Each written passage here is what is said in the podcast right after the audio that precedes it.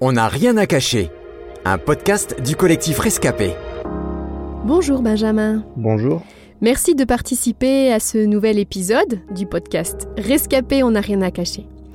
Aujourd'hui, j'aimerais prendre un moment pour parler avec toi des enfants de parents divorcés.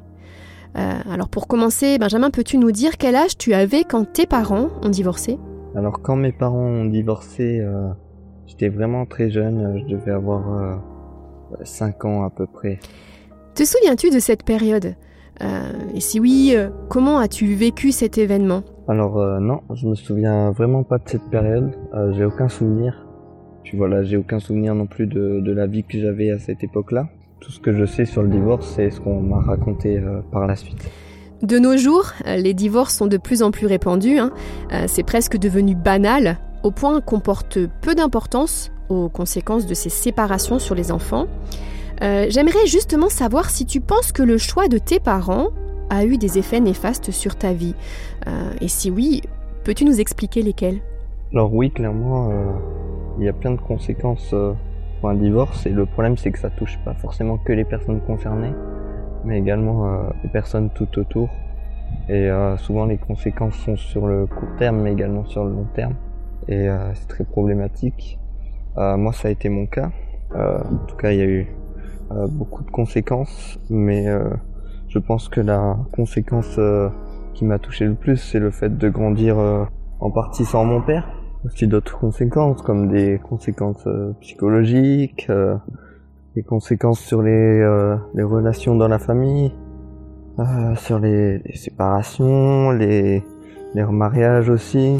Alors certains divorces aboutissent à des gardes alternées, euh, d'autres uniquement le week-end. Euh, comment ça s'est passé pour toi? Alors euh, pour ma part, il n'y a pas eu de garde alternée. Du coup, c'est ma mère qui a eu la garde. Et bah, au début, mon père, il habitait toujours dans la même ville, donc je le voyais quand même assez souvent. Mais après, il est parti vivre à, à Paris, et donc là, ça a été beaucoup plus compliqué de, de le voir. Je voyais euh, notamment que euh, certaines vacances scolaires et les vacances d'été. Après, pour l'organisation, c'était assez compliqué. Puis bon, il y a aussi le fait que, que voilà, au final, je connaissais pas trop, trop, trop mon père. Euh, même si je voyais de temps en temps, euh, je voyais quand même euh, moins que ma mère, et donc euh, les relations sont pas les mêmes.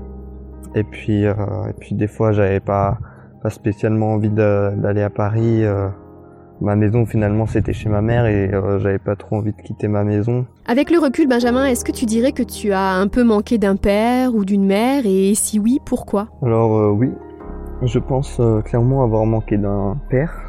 Un père, c'est un exemple pour un enfant. On a besoin de, de se construire sur sur, sur quelqu'un aussi, d'avoir quelqu'un de, de paternel à, nos côtés. Et puis voilà, j'ai grandi euh, majoritairement euh, avec des filles, euh, puisque j'ai un frère, mais il est parti euh, il est parti assez tôt à l'armée.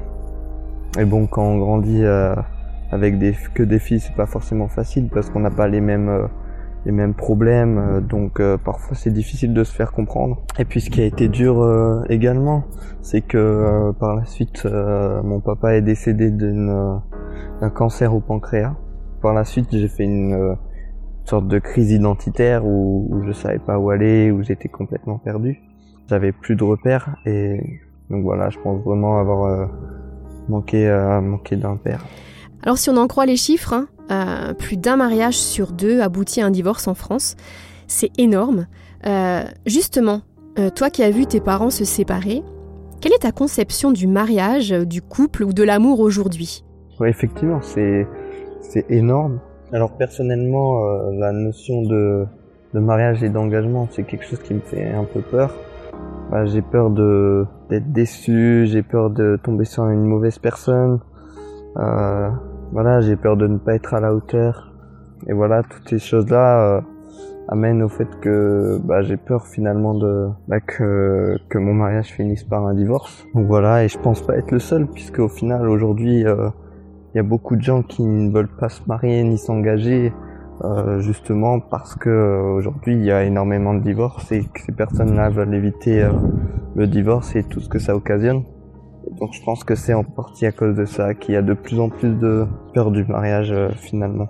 Crois-tu en l'amour pour toute la vie? Alors oui, je crois que l'amour ça peut durer toute une vie, tout simplement parce que en tant que chrétien, je pense que c'est une, valeur importante. Et aujourd'hui, il y a beaucoup de, personnes qui me prouvent que c'est possible. Il y a des personnes qui, qui sont restées toute leur vie ensemble et qui le resteront jusqu'à la mort. Et et c'est beau de voir des histoires comme ça, ça nous prouve que, que finalement l'amour euh, pour toute la vie, ça existe. Et toi euh, Est-ce que tu as envie de te marier, de fonder une famille malgré tout ça?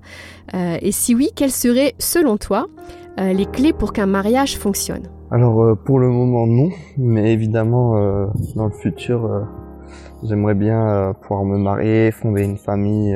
et je pense que pour qu'un couple fonctionne, et pour qu'un mariage fonctionne, euh, la chose la plus importante, c'est de, savoir communiquer, euh, tout simplement parce que euh, la vie en couple, c'est savoir avancer à deux et communiquer, ça permet de comprendre l'autre personne et d'apprendre à marcher à ses côtés pour finalement passer les obstacles ensemble. Souvent, on se rend compte que dans les divorces, le problème c'est que les personnes ne communiquent pas assez ou n'arrivent plus à s'entendre, à se comprendre. Et puis euh, évidemment, euh, je pense que la, chose la plus essentielle, c'est de mettre Dieu au centre de son couple. Alors euh, Dieu peut aider à surmonter tous les problèmes. Benjamin, aurais-tu un petit mot à laisser pour celles et ceux qui ne croient plus en l'amour ni au mariage aujourd'hui? Alors à toutes les personnes qui ne croient plus en l'amour, bah, j'aimerais leur dire que finalement Dieu les aime. Et deuxièmement, que il faut donner une deuxième chance à, l'amour et il faut, faut y croire de nouveau parce que je pense que c'est vraiment quelque chose de beau et qui vaut la peine d'être vécu. Et donc euh, c'est vraiment dommage de, ne plus y croire. Alors euh, qu'ils puissent euh, laisser de côté leurs craintes, peut-être leur, leur haine, tout ce qui peut les empêcher d'aimer à nouveau. Merci Benjamin. C'était On n'a rien à cacher, un podcast du collectif Rescapé produit par Trésor Média.